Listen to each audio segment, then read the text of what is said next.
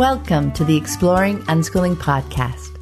For countless parents, the journey to unschooling has redefined childhood and transformed their family relationships. Are you curious? Together, let's explore what living and learning looks like without school. Hello, explorers. I'm Pamela Laricchia, and this is episode number 293 of the podcast. It's the 31st of August, 2021, as I record this intro. And this week, I have a beautiful conversation with Akilah S. Richards about her most recent book, Raising Free People Unschooling as Liberation and Healing Work. We talk about her definitions of unschooling and deschooling and dive deep into the far reaching impacts of choosing an unschooling lifestyle. We also explore some of the profound realizations she's had about schoolishness, adultism, and the way our culture treats children, as well as how questioning all of that has allowed her to create deeper relationships with her own children.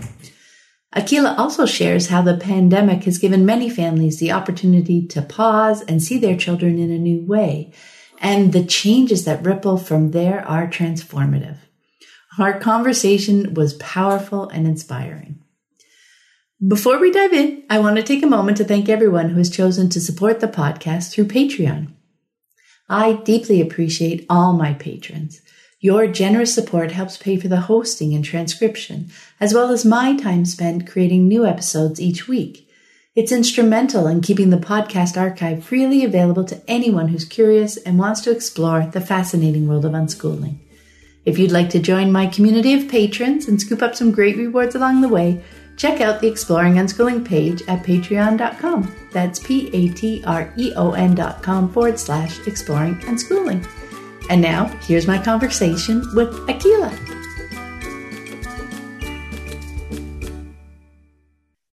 Welcome. I'm Pamela Laricchia from livingjoyfully.ca, and today I'm here with Akilah S. Richards. Hi, Akilah.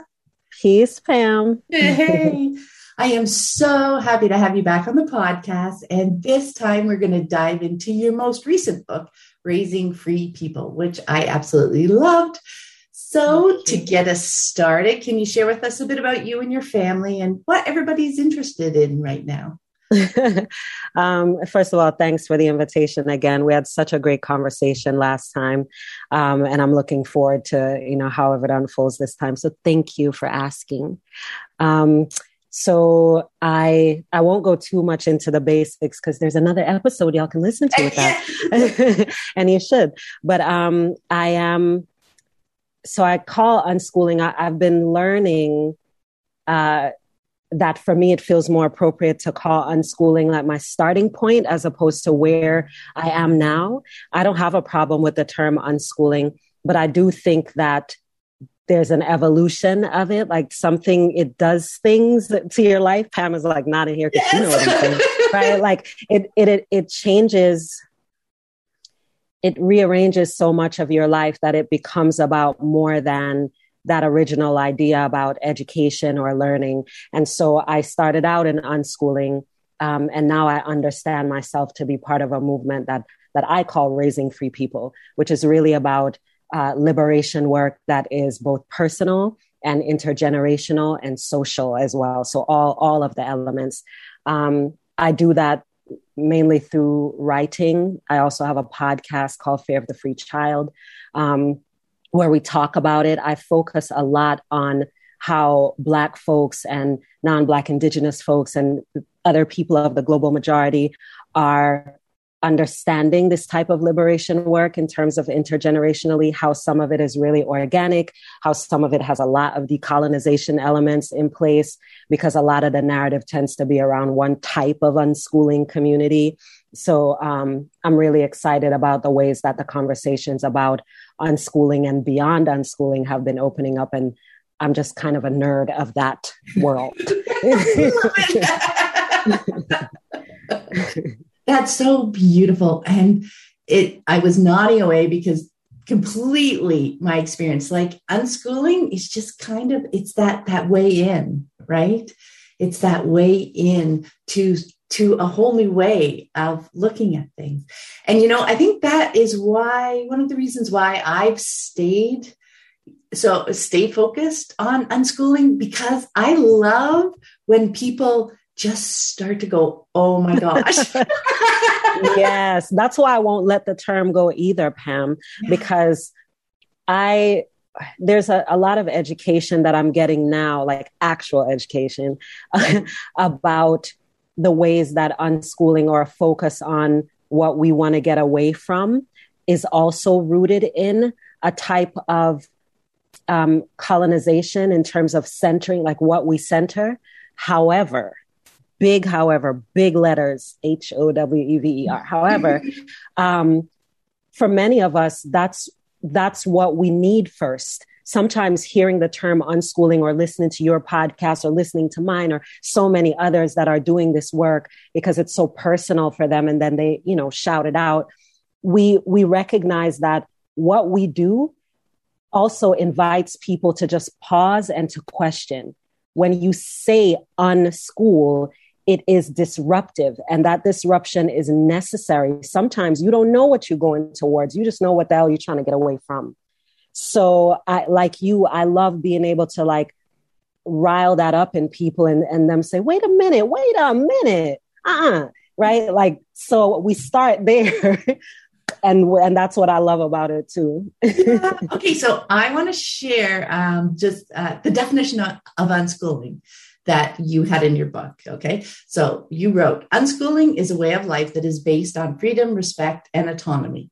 Listening and witnessing help parents to facilitate learning by offering resources for their child to pursue their interests and to follow their curiosity without the restrictions of time limitations or judgment by way of testing. So, as we've been talking about, unschooling ends up being so much more than not doing school it becomes a way of life. So I just want to just take a moment for people who are newer to start with the learning side. So you mentioned the key elements there in your description, following their curiosity, pursuing their interests, no time limitations. That's a big free part mm-hmm. and avoiding the judgment that comes with testing. So let's start there. And how have yeah. you seen that playing out in your family? Um, well, so much of what, so much of how uh, Chris, my partner, and I were understanding our children when they were younger, and when, especially when they started school. But even before that, because schoolishness, and I can talk about how you know how I understand schoolishness as well. Um, but so much of it was based on what they produced, like even as little people, you know, like what they showed us, what the teachers said once they started school, um, a lot of beyond the person now and over to like the potential them or how or the performance them. Um, so that the recognition of that the slow slow recognition of that um, has really impacted our relationships with our children. It has made it so that now um, marley and sage are 17 and 15 and the types of discussions that we have about them, the type of knowledge that we have about who they actually are, you know, like not just how, how you show up for your parents, what their needs are, the, the level of understanding they have about us, Chris and I, what our boundaries are and our needs are. It, it just continues to excite and educate me about what happens when we move away from they need to learn these things by this time over into what does it mean to be in relationship with this person? What does it mean to be in partnership? Um, how do I listen, you know, to a child as an adult? What am I listening for? Because I used to be listening for what to fix, you know, what to instruct, what to guide. Um, and through the process, it has impacted us to recognize, oh, actually, we need to listen oftentimes for guidance before we can even decide what to do, like their guidance. Um, so that's really the biggest impact has been around our relationships with each other, um, everything from boundaries, right, over to like how we communicate. Um, and that's that's really been the best reward because at 17 and 15 i'm getting to know like you know a whole lot a lot of, about these humans in ways that can really take me back in my old bag of like you will do this or you will not do that and then create a distance between me and the human in a way that is not actually natural, it's not necessary, it's not healthy. Um, and it doesn't go in the direction of the type of world that I want to be in and participate in. So that's been the biggest thing.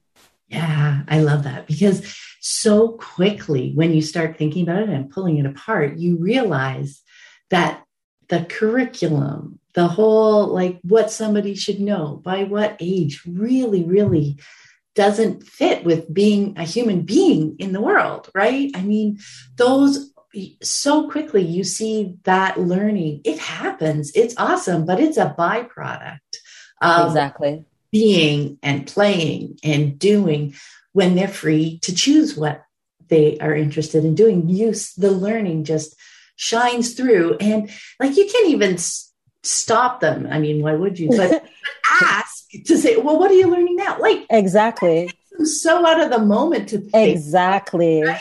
then we develop the skills of witnessing and participating so that we don't necessarily have to ask those questions. And then, too, like we, we also get to question our idea of why they why we would think they need to learn a thing by a certain time who decides for a lot of uh, the black communities we have always had the issue of how even like what you are learning what's missing from what you are learning the the idea that no matter where you come from and what your background, there's this one idea of what learning is. And if you don't fit it, you're the problem.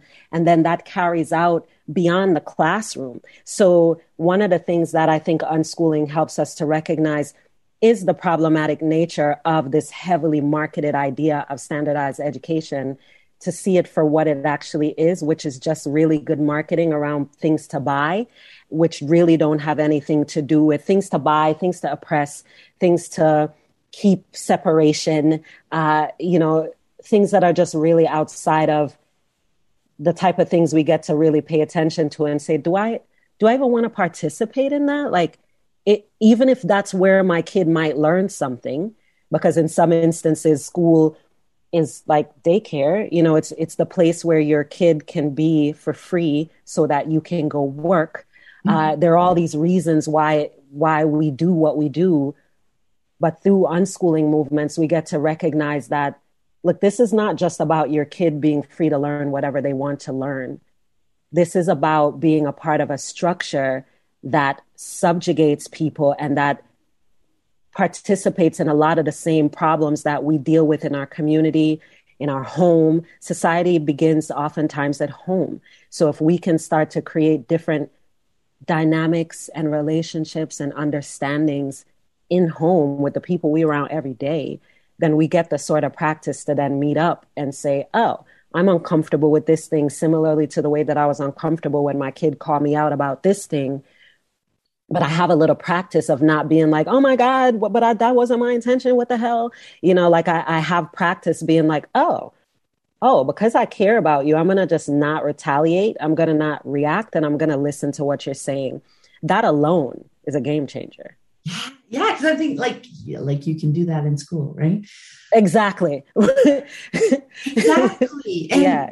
that that structure, like you were saying, I love what you said about how like even even if they learn things and they can learn things there because sometimes you're interested you know sometimes you know even a broken clock is right twice a day is that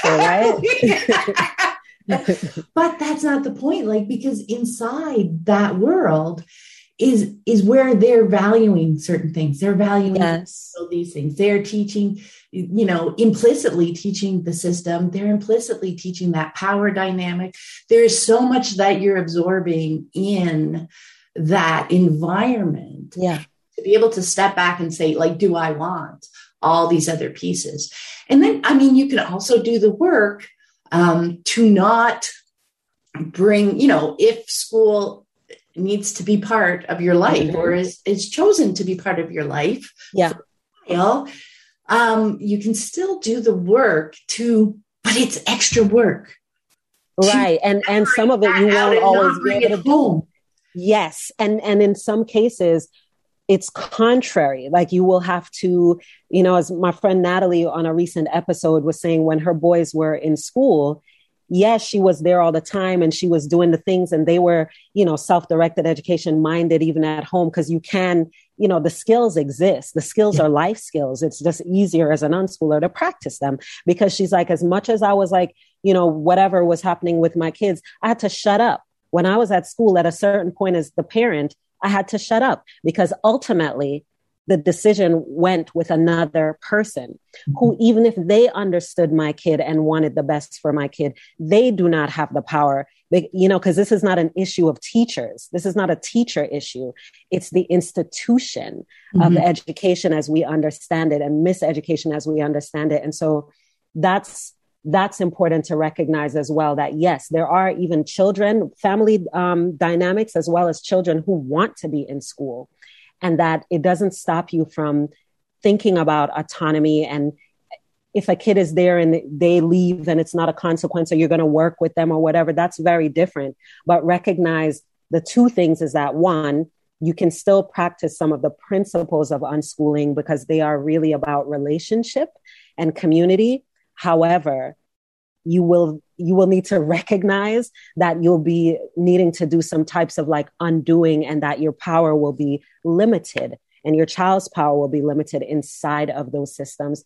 And i want pam to read what i consider my definition of unschooling is what you read was context around it um, because i think this ties into what we're saying here too. Yeah yeah sure. So yeah, so the way that I define unschooling is a child trusting, anti oppression, liberatory, love centered approach to parenting and caregiving. Um, it is also creating and expanding communities of confident, capable people who understand how they learn best and how to work collaboratively to learn and solve things. Right? So, yeah. so it's so much more than what is happening between them and information. Yes. yes. Well, and that goes back to because that's another thing I wanted to touch on. You've mentioned a couple times now how so quickly, so quickly when you because unschooling, you know, it's a great way, like you said, it catches attention, right? It's like, hmm, I'm not happy there's this thing that's caught my attention and that I'm curious about, and I dive in. And very soon, it you know through a bit of peeling back that we've just been talking about, it becomes about the relationships. You recognize that oh, you know, I don't need to worry about the ABCs of the facts and and all that kind of stuff out there. It will come. I need to focus on the relationships and and communicate like the skills that we develop. But it is so much of our work to do, right? Yes. Uh, and the what I found really interesting um, was just how the lens that we use to start uh, looking at these relationships, and that's where you also learn how much even even like I was a rather alternative parent. You know, I wasn't. You know, I didn't know the word, the phrase attachment parenting before, but I pretty much gotten there on my own because I just didn't feel comfortable. Yep. And so, but this was eye opening when I came to unschooling. So when I was kind of doing the bulk of my deschooling, then I really, what, what made a lot of sense to me was kind of like that adultism lens or childism mm-hmm. lens. Yep. Like to really recognize how much power was wrapped up in our relationship and that peeling back to recognize that I didn't need it. And that step too of that oh I'm just too excited.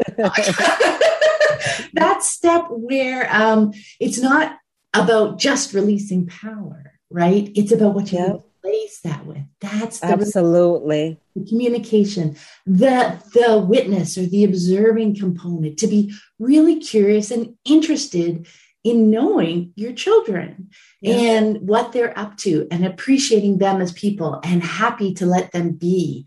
And there's just so much wrapped up in there when you rec- when you realize that you don't need this power you can step back and be right and you wrote about viewing your relationships with your children through the lens of post-colonial parenting um, and that helped you move beyond that adult centric perspective on those relationships, what it means to be a parent. And that really resonated with me too. What mm. I've been mm. learning over the last few years. I'm like, yes, you know, that is just a bigger lens on adultism, right? so I was hoping you could share a little bit more about how that's looked for you, how that definitely. Oh, I love all of that, Pam. All of that. Um, the because I could see I could see the the scaffolding, like. I could see where you were. Yeah, totally. Um, it really, it all a lot of it boils down to that for me. The idea that colonization, what in my education, my college education, uh, taught me to look at colonization as a thing that had happened one time in the past, yes. you know, as opposed to a thing that is very much a real part of how we see and relate and connect and disconnect and dehumanize now. And so power, as you said, Pam, when I recognized that I didn't, one, that I was also the oppressor, like there were mm-hmm. environments where I was the oppressor and that children all children, not just mine, are the ones over whom I will have the most power. It, it doesn't even matter whose child it is. If I'm in the room with just that person, just the mm-hmm. dynamics of right. So like that that just to be able to deconstruct that for myself, just to be able to unpack that, like what what messages am I sending about power, mm-hmm. right? And those are the questions that Chris and I were really starting to ask ourselves before we could even pull the girls out of school. We thought it was an education thing, but then we recognized that it was so much more than that, right? Like it was about a sort of adultism where we could easily use that privilege to say, as we did, I hear what you're saying. I hear that you don't want to be there. But yeah, that's it. There's no, but yeah, yeah, but yeah, but yeah. Um, we don't get it. We don't understand it. So until you can articulate it in the way that makes sense to us, we are not going to listen. Like that's real familiar. You know what I'm saying? Like as an adult, that's really familiar. That sounds like the government. You know, that sounds like so many different things that we push back against. That sounds like the myth of white supremacy. You know, it sounds like so many things that we navigate where it's like, well, yeah, you say you're in pain, but I know that I intended something different. So until you're like bleeding, you know, until so many of you have died, until so many people have been evicted until this this this then then you know on when you march that 90th time like there's always other conditions for the person being oppressed to prove and to move out of and it was very much a parallel to how we viewed how we were raising our children how we were relating to our children so that's why I call it a post colonial lens because I recognize that deschooling for me. At another friend on the podcast, Lane Santa Cruz, who um, talked about how in her community as Indigenous people, they don't, how she is able to uh, open the conversation about unschooling, particularly among elders, is to really talk more about decolonization and, and the link between deschooling as decolonization right? And so, yeah. Exactly. Like, I, yeah. it's so fun when you start to see the bigger picture, all the different ways you can come in. This is fascinating about the unschooling community. There are people with wide ranges of experiences yes. that show up here because there are so many ways in and into yep. explore, right? It is it is really fascinating. Um, what trying to trying to remember what piece there I was very excited about. I can read in the meantime. I have a definition also oh, of deschooling, okay, which okay. I love. So maybe we could splice that in there. Sure. Um, yeah. So especially because I know that when I first started out back in 2012, before and I, I, wasn't really an unschooler then. We were exploring. We were definitely doing school at home, which is pretty normal. You know, a lot of people yeah. end up right, which and you get to learn. And I say you move from process to practice over time, um, or we did. But I, but I learned to recognize deschooling not necessarily as just like a thing that you do to get out of the mindset of the classroom learning, but really broader than that. So I say that deschooling is shedding the programming and habits that resulted from other people's agency over your time, body, thoughts, or actions. And it is also designing and practicing beliefs that align with your desire to thrive, to be happy, and to succeed. right? Because it's completely out of that mindset of like, what do I accomplish? How do I prove? How do I convey over to what does it mean to have agency over my time and my energy and my body? How do I get in the way of other people having agency in that way? And what do we do with that information? It's a very different thing that leads us to a lot of the same things we think we pick up in school. Yes, yes, I love that. And that absolutely reminded me where I wanted to go with that as well. Yes, nice job. is okay, so helping them explore their agency, but it, that is our deschooling work. Like there's just so much as we pull that apart and we come to recognize what you were talking about before is that with our previous um, relationships with our kids and the power that we're using, we are just um, showing them, and, and we don't even realize that we're showing them that this is an okay dynamic.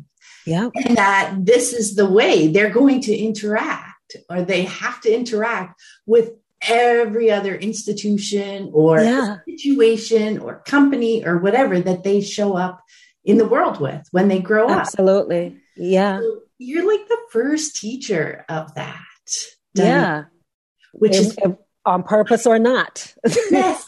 Yes, exactly. It's not, uh, you know, so uh, when you frame it that way, but that's another layer, layer to peel back, right? Is to yeah. recognize that framing. Yeah. And, and our experience with our kids, with this new kind of dynamic with them, um, it really gives us the experience that this is a way we can live.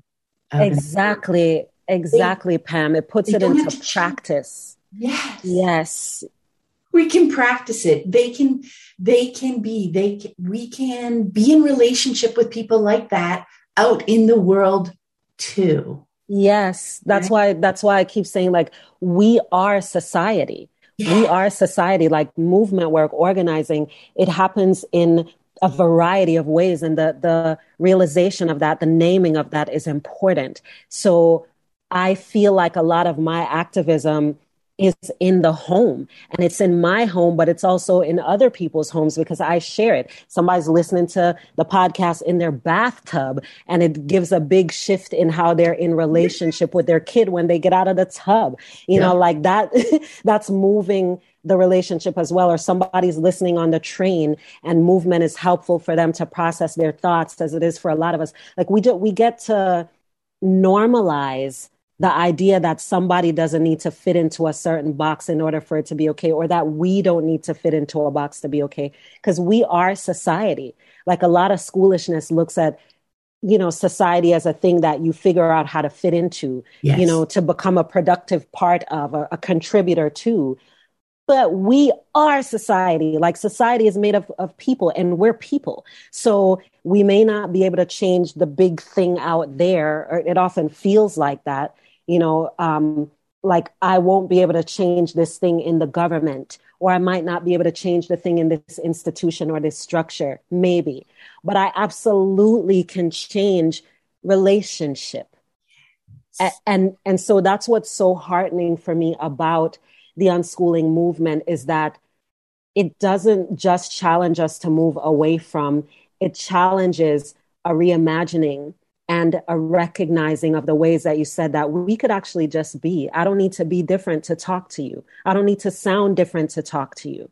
What would it mean if I said a thing and you didn't understand it? And then you said, What did that mean? And I told you. Yeah. Like, we don't have to pretend. You know, just those simple things for me, Pam. Like, I, I didn't, they are simple things, but they just didn't occur to me in that way before in that schoolish mind. It's like, it's almost like I didn't have permission no permission, no choice, no agency. I think yep. that is something that we come to recognize. Oh, like the world's not going to fall apart if I make an, a, a, different choice. I don't yeah. have to do the fit in path. Yep. Right. Like, because we we just kind of absorb the idea that, oh my gosh, if you don't fit in, follow this one trajectory, you know, everybody, your world is going to fall apart.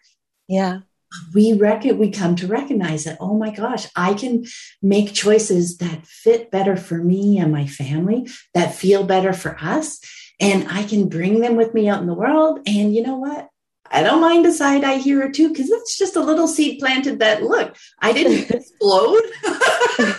exactly. No, really, really, really. That's why it was so important for me in the title of my book to use the word healing. Healing. It unschooling has been healing work because exactly that that the example you just gave of I can take it out in the world and I can what it means to show up more as myself in the world is healing because hurt people hurt people. We know this. And that this is why it's important to, to name, for me, to name also the idea that in unschooling, you do not first have to like be healed or deschooled or knowledgeable about whatever the hell before you do it or before you call yourself that or before you actively explore it.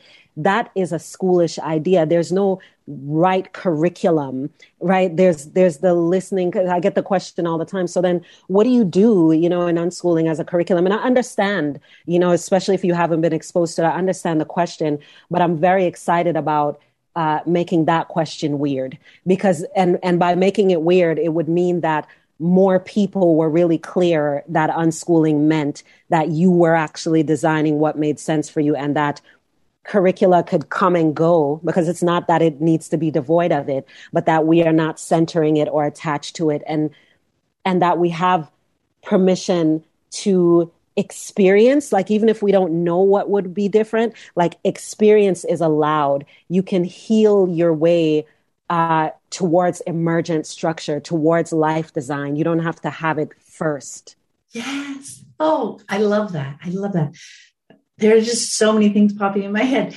So the, the thing is, I love the way you said you don't have to center, you know, curriculum or anything because people, when they come to unschooling, they they are so fearful of being judged too, right? Like, oh my, I can't use curriculum, I can't touch it. Um, yet what that all the deschooling helps do is like we were talking about before, not valuing certain pieces of information or yep. styles of presentation or anything, not valuing that above anything else. And what it comes back to is the relationships, right? The individuals, the people. Somebody want to try it. Do they enjoy it? Do they like it that way? Conversations yes. are generated just from that engagement with it. Absolutely. It or leave it. No judgment, no value one way or the other, except for the value that it has to the person, right? Exactly. Yes. And the capacity to have that be a vehicle for building trust because yeah. that's what a lot of unschooling is about because when we talk about deschooling especially if it's you know for families whose children are in school i think everyone can be deschooling but specifically in the context of leaving school right yeah. we we sometimes the curriculum can be useful because you that's what you know as a form of observation so you say all right we're still going to do this thing um, if especially if it's something that the child isn't opposed to but a day that they don't do the thing you say, or they say, Oh, this actually um, reminded me of this thing. And they're paying attention to how you react to that you know, whether you react or respond. Can they trust you with what they are discovering about themselves? Can they trust you with who they actually are? Because typically, as a schooled parent, one of the things that we might not even recognize we do is we remove our trust. We, we are not trustworthy because we only are talking to our children and talking about trust from the context of school or studenthood, right? Like, I trust that you're doing a good job because you got an A yeah. right? Like that's how that's connected. Or because the teacher said you weren't disruptive, then I trust that you're doing your job. But if you tell me that you're interested in, I don't know, making YouTube videos about nail polish, and and then I react like, what the hell? How is that educational? Or or I ask you questions that you know are about, you know, shutting your thing down then I don't even know one, I don't trust you with with what I'm interested in and then I, I, begin to not trust the thing I'm interested in because it's been invalidated by somebody in power in my life. So when you sometimes it's okay to to be like, well, I don't know where to start. Maybe we just do this homeschooling curriculum that my friend said was awesome. Okay, but put it in front of them and say, tell me what you think about this. Are there parts that you like? And listen so that you can become trustworthy because the more you do that, the less you have to guess about what they're interested in because you can tell either they're going to give you words or you're going to have body language, which is even better communication because words can be so restrictive. But you basically get actual language and practice being in relationship with people and their interests, including your kids. So they trust that. And now you are really then curricula. If a kid wants that, because one of my kids was really into that, it can be designed based on interest and trust as opposed to, you know, coercion and, you know, like lack of consent and outside ideas. Yeah. Absolutely. It's just, just about choice. It's just about exploration. They're learning, they're learning about the thing as much as they want to, but they're learning so much about themselves and how they want to explore something. Yeah. Okay, I want to take your um, question asking because you you talk about that in the book too. These mad question skills, and I think that's where it's at because to your point, completely, that's where the trust is built. Not only is that where we learn more about them and the things they're interested in, and that's all lovely, but that is where your relationship that's the foundation of your relationship is built there. That trust that respect that curiosity about them as a human being you know and and the ways we can support and help and mm-hmm. all those beautiful beautiful things. It's just so important to not assume like you were saying not assume that our way is the right way. Not to judge that they want to make this video about nail polish right? Yep and instead ask the kinds of questions that just really open up the conversation. Yes. And you know what? I found so often, certainly, absolutely at the beginning, that I had so many preconceived judgments you know, that when they would come with that suggestion, I'd be like, oh my gosh, you know, where's the value totally, Totally, Or try to take it over. My thing was, yeah, but then if you do this, this and this, blah, blah, blah, blah. like I would just take it over. And then I was like, why don't they want to talk to me? yeah, completely. And yeah, mad question asking, shout out to Notorious B.I.G., you know, it's from his song. But it, it's so important because we ask questions of them. And also, uh, to your point earlier, Pam, about so much of it being our work, we ask questions of ourselves. Why do I need this to look like this? I wonder why I invalidated that when I recall when I said this thing to my dad and he did this and it really hurt me. Uh, I wonder, I, I wonder, I wonder, I wonder. What if, how come like for ourselves, yep. n- not necessarily to them, because those questions oftentimes my questions come from my reaction to something you know i've talked a lot about the things like when my oldest was like can you knock um, instead of just opening my room door like I almost flipped out from such a simple question because back in my day, if I told my mom, blah, blah, blah, blah, and and I was able to just like question my way to just like apologizing to my kid, like, bro, I don't, that was not even about you. Here's what happened, blah, blah, blah, blah. Like, all of these things. And then she was telling me how she had actually thought about it for months and that dad had been knocking for the longest and that it was really me, but she didn't know how to approach. And I was like, Ooh. but even her telling me that was about trust yeah. because she trusted that she could tell me what was going on for her way after the thing, you know, after the thing had happened. But it was such a moment for us. This was years ago. And we both still talk about what that did for our relationship because I didn't go into the mode of like, you know, I didn't, when I finally got my own room, I couldn't close my door. You know, all this stuff. It's like, what the hell does that even have to do with anything?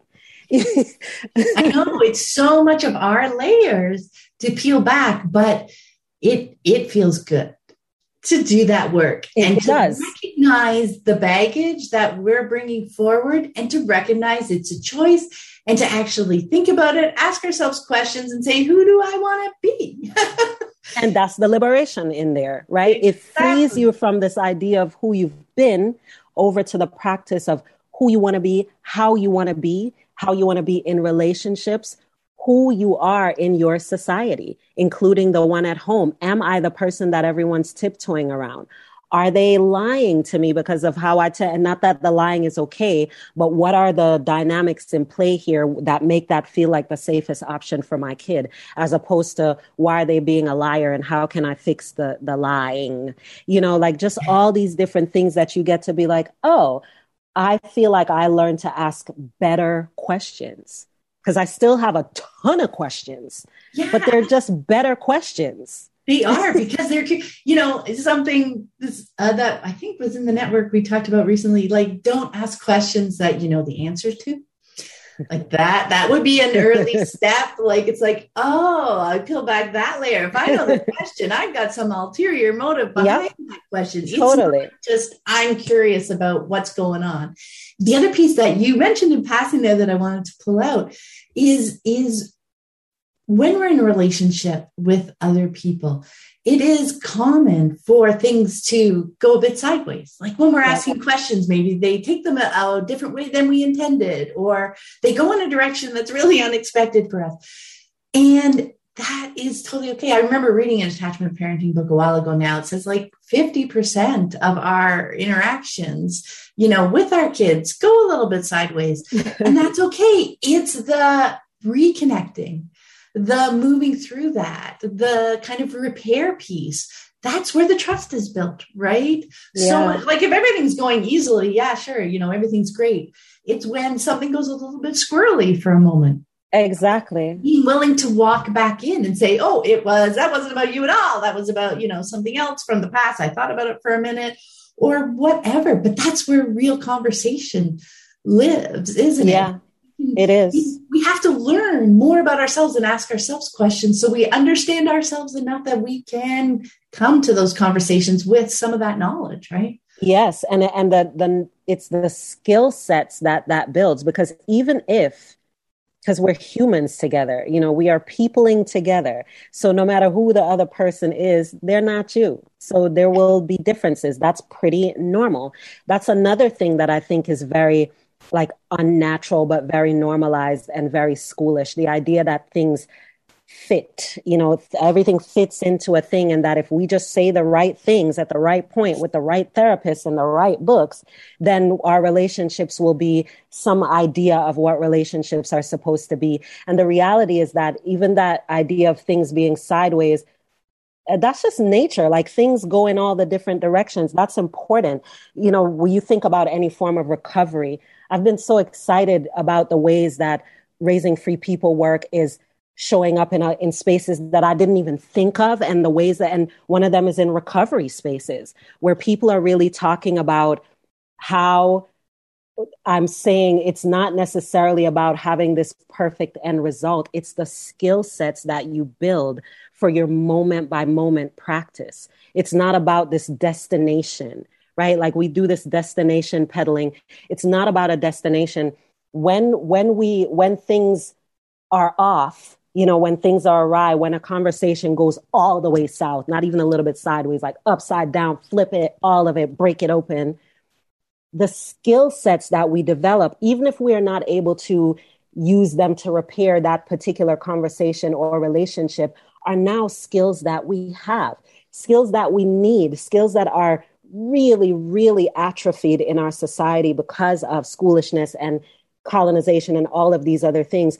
We get to learn, for example, to be okay with discomfort, to be okay with like, I'm going to ask my kids something and they're going to make that face, and I'm not going to make it about, well, why did you react that way? You know, we recently did this fix your face parenting challenge where we're like, if if I wasn't if it wasn't about them needing to show up perfectly too, because I'm only doing that with kids. Because if you were upset, I couldn't be like Pam. I don't like how your face is looking. It's making me uncomfortable. Fix it, right? we, these are some of the things that we actually do, and we and that's normal to us. You know, another parent is like, why would you do that? But we now develop the skill to say, wait a minute if they are actually honoring in this instance, they did actually take out the trash. Yes, they didn't even take their headphones off and they didn't give me eye contact. So what? Like, so who am I, the queen, where I need you to be like, yes, I shall excitedly, like, right? Like and, but it but it's a real thing like it's not even such a small example because a lot of discord in the home is about chores for example and really it's not about the chore it's about the idea of an attitude the idea that if i'm at my job and my boss tells me to do some bs i can't make my face up so i don't want you to do that because you need to get a good job right it's tied to so many things that we don't even recognize when the kid is like, bro, who wants to take out the trash? Who is excited about taking out the trash? Not me. What do you need from me? So then if I am practiced in not needing people to perform for my emotional spectrum, that may never change that dynamic between me and my kid, but I now have that practice, that skill that I can apply in all the other human spaces where I will need to understand how to be okay with someone not performing niceties for me. Yes. Yes, I love that. I love that. Yet you peel that back so that you it's getting comfortable with ourselves, right? And not seeing other people's reactions, choices, etc., as a judgment of us or something that we need to fix. Like when we, especially when we're talking about our kids, we worry so much that we need to train them into yep. into like, oh, don't react like that because you can't react like that in this this situation. That shows so little respect for their understanding of the situation they're in. It does. It they, does. You will know various, you know, when they're at work, they understand the context and the choice. Like they will have thought about how why they chose that work. Yes, and you, can speak to them about that. You can ask those are better questions as opposed to why are you doing that? It's like, you know, what what are your thoughts around that? What upsets you about that? What do you think about what happened there? It's like a lot of times they will know and they will be able to offer us context. And we can also give our opinion without making it the law. You know, that's the other thing that I'm seriously still unlearning that like you know with my kids my perspective if they trust me and they go, it doesn't mean that that's the thing they're going to do or that they agree or that that's even the point of the conversation Exactly. It's that I'm learning to trust their ecologies as well. And I am part of that, but I'm not it. Yes, yes. That that is a place we get to in the relationship that's wonderful, where we can share our perspective, yep. our opinion, what it looks like to us without the expectation that they need to agree. Yeah. And that they feel empowered to listen, to hear what we say, to consider what we say, and then make the choice that works best for them. Exactly. That's the real metric. You know, like one of the things, and I'm sure you get this often too, where, and tell me if you don't, where people are like, well, um, essentially looking for measurements like metrics like how do you know it's working? How do i know? And i remember having that question early on too like are we doing this right? You know what is this even? You know before i even heard about the term unschooling like what what are we doing? The metrics are in things like that. It is measurable and it's measurable not in the grade that they're getting or you know how they perform in comparison to other people but are they listening? Do they want to listen to you? Do they want to offer insights? Those sort of things. Do they know that you are going to treat them not as like a thing to occupy or to fill with information, but really there's reciprocity where it's like, oh, I didn't even factor that in, or I still feel how I feel, but I'm really glad that we're able to be in communication about this. It's it's such a different vibe you know? It is it is. And i when i we do get that question a lot. And for me i just try to point them back to the relationship right? It really yep. is about look at the relationship. How are, are are you feeling connected? Is there trust? Like um, and and then it's just if you're if you're worried am i doing enough? Is this really working? It's time to focus back on the relationship because chances are you've disconnected a little bit and you know you're busy with your things. And absolutely that happens sometimes. Again it's not the judgment right? It's not the oh you know because when they say am i doing it wrong? you can or you know you can feel the judgment and the worry in that. Absolutely like, yeah. refocus on connection refocus on connection. What you were talking about before like looking at if we're it's not about deliverables per se right? When you're talking about how do we measure it it's it's the process. It's looking at yeah looking at the relationship, absolutely the connection, etc. Yep. I love I love that piece and bringing it back to that. And in that trust piece too, in, in our conversations, it's important that they be able to, um, you know, call us out, to be able to tell us when things are looking squirrely or or just not yes. right to them because that's education that's the point right yes that is education you know I, I keep saying it's kind of tongue-in-cheek and, and, like or maybe elbow to the side i'm like yeah real education um, but it, that's that for me those are the ways that i define education. They educate me. I sometimes educate them because we are in relationships. And when you are in relationship, in right relationship, education is this mutual, natural, as you said, a thing that you can stop it if you wanted to. It is just a byproduct of being in relationship, in right relationship, because you can be in all kinds of relationships. Um, that you really get to notice what to do. You know, it is emergent. You don't determine it up front. You learn how to listen for that person in that time where they are in that moment. They learn to listen to you because it is so dynamic, you know, like nature. It is changing. It has its seasons. It has its ways. And the skill sets of unschooling are to learn to be with those not not to have some again ultimate destination or outcome where you and your kids are like oh my god i love you all the time. No it's actually the opposite. It's when you're both like what? But you can still be in healthy relationship with each other because you have the skill sets to to trust your practice together to trust that you could be in your corner of the house and you're in your corner for 3 days because mm-hmm. you're stewing and you're processing. And then you come back together without weaponizing your emotions because you've had that practice you've had the time. These are the skills that i think we are just starting to talk about on a large scale because we are not so occupied with schooling in the same way which you know it came from this massive pandemic. Oh my god who'd have thought? But it it has those elements that those breaking aparts that i think we needed. We needed because more people are now looking at their children outside of the context of studenthood because they have to. Mm-hmm. So so then it opens us up to who are we with each other? What is communication looking like for whatever is next? Because the idea of going back to the normal, though some of us are clinging to that, many of us are not.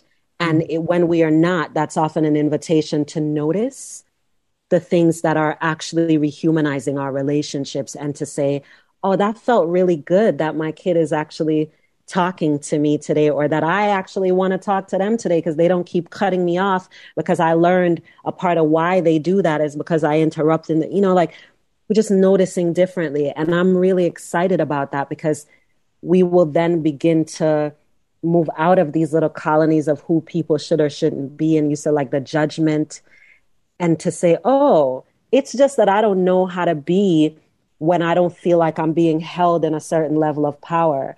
So much of it is really about, you know, power and privilege in that way. And with our children, when they get to call us out, that is the education of like how we are probably with other people too, not just with them. Yeah, I love the way you were describing that process. Two things, because number one, you were talking about the destination. And I think another layer we peel back is to realize it's not about, okay, let's try and fix all these things. How do I need to be so we can finally be this place where we're all nice and happy and la, la, la, la, la. And to realize not only is that unrealistic, but life is in the everyday. Like we're living well in this moment, even if this moment isn't particularly comfortable. Sitting with that discomfort for a while because you yeah. learn from it. Yeah. You ask yourself those questions. Why am i uncomfortable with that? You know where is that coming from? And then you can bring that back into the conversations and yeah. the questions. And that that is that is life. That's where we're living right now. Absolutely absolutely. It, pam.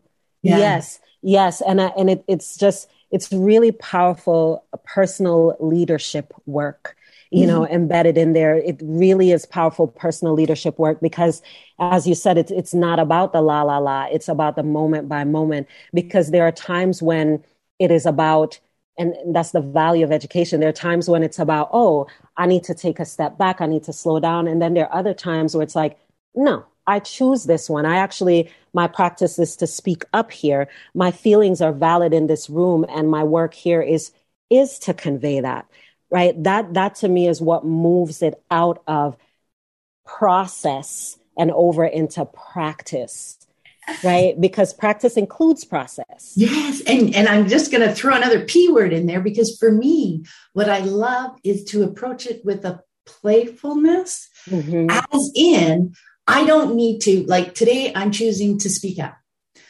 I don't need to think that today I'm choosing to speak up. So this is me forever.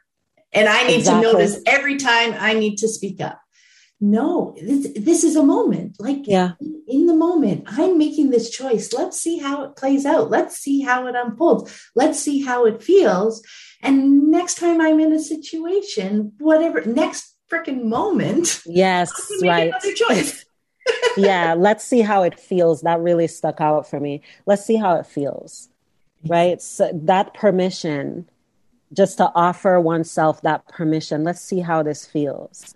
Because maybe, you know, maybe I need another approach or, or maybe I, I knew that it was going to be uncomfortable, but let's see how it feels. Let's see how I process this discomfort this time Let's see how I feel a couple of hours from now as I'm really sitting with, yeah, I said that, and everybody in the room is like, what? And I'm like, yeah. You know, like w- we just, our imagination, the fears and the cost. That's why I call the podcast Fare of the Free Child. It's F A R E. It's yeah. like the cost um, is sometimes a thing that we construct you know, for all the reasons. And then other times it's, yeah, that's the real cost, but can I keep, can I continue to afford keeping still or being quiet or not saying what I need or retaliating every time somebody, whatever the thing is, you know? Yeah. Yeah. I want to jump in and say, just like, take let's take that back to um, your relationship with your kids because so often um, new especially newer parents can be like oh but if i say yes to them like the cost of that yes is yep. I need to now say that yes every single time moving forward. Yes. No, you're playing with it. Let's say the yes and let's see how it goes. Lean into it. Appreciate the moment. Yes, I love that. How it feels. And then I can make another choice next time. But That's I right. know now to bring to the conversation, to bring to the questions the next time we're chatting about it, right? Yep, yep. I now got the skills from this thing. I pulled some skill sets. Yeah. Yes, I love that. I love that. Okay, so we could talk forever.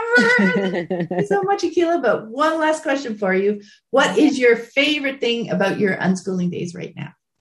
Uh um, I think I said it. It's it's the noticing of the ways that lots of families, just lots of people are like, oh, wait a minute. I like how this feels that my kid is doing this or not doing that. That's currently my favorite thing, the, the openings, the, the unravelings, as I call them in the book, these different unravelings that are happening now.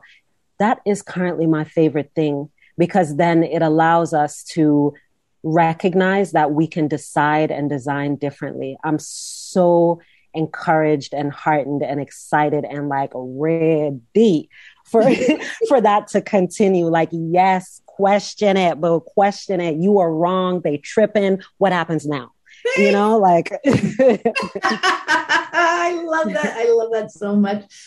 Thank you. Thank you Akilah for taking the time to speak with me today. It was so much fun. It was pam. You are so welcome. Thank you too Thank you. Before we go, where can people connect with you online? I'll put links to your books on Thank there. You. But do you have a preference for where people connect with you? Yeah, my main online home is raisingfreepeople.com. Um, so you can find all the things there, including my podcast. And, and Fare of the Free Child is available wherever you listen to podcasts. And um, my book, Raising Free People Unschooling as Liberation and Healing Work, is also available through the website um, or directly through our publishers over at PM Press. That is awesome. Thank you so much, Akilah, and have a wonderful day. You are welcome. Thank you, Pam. This was fun. so fun. Bye. I hope you found this episode helpful on your unschooling journey. And be sure to check out the growing podcast archive. The conversations never go out of date. You can find more information about my books, the Living Joyfully Network online community, and the Childhood Redefined Unschooling Summit online course at my website, livingjoyfully.ca.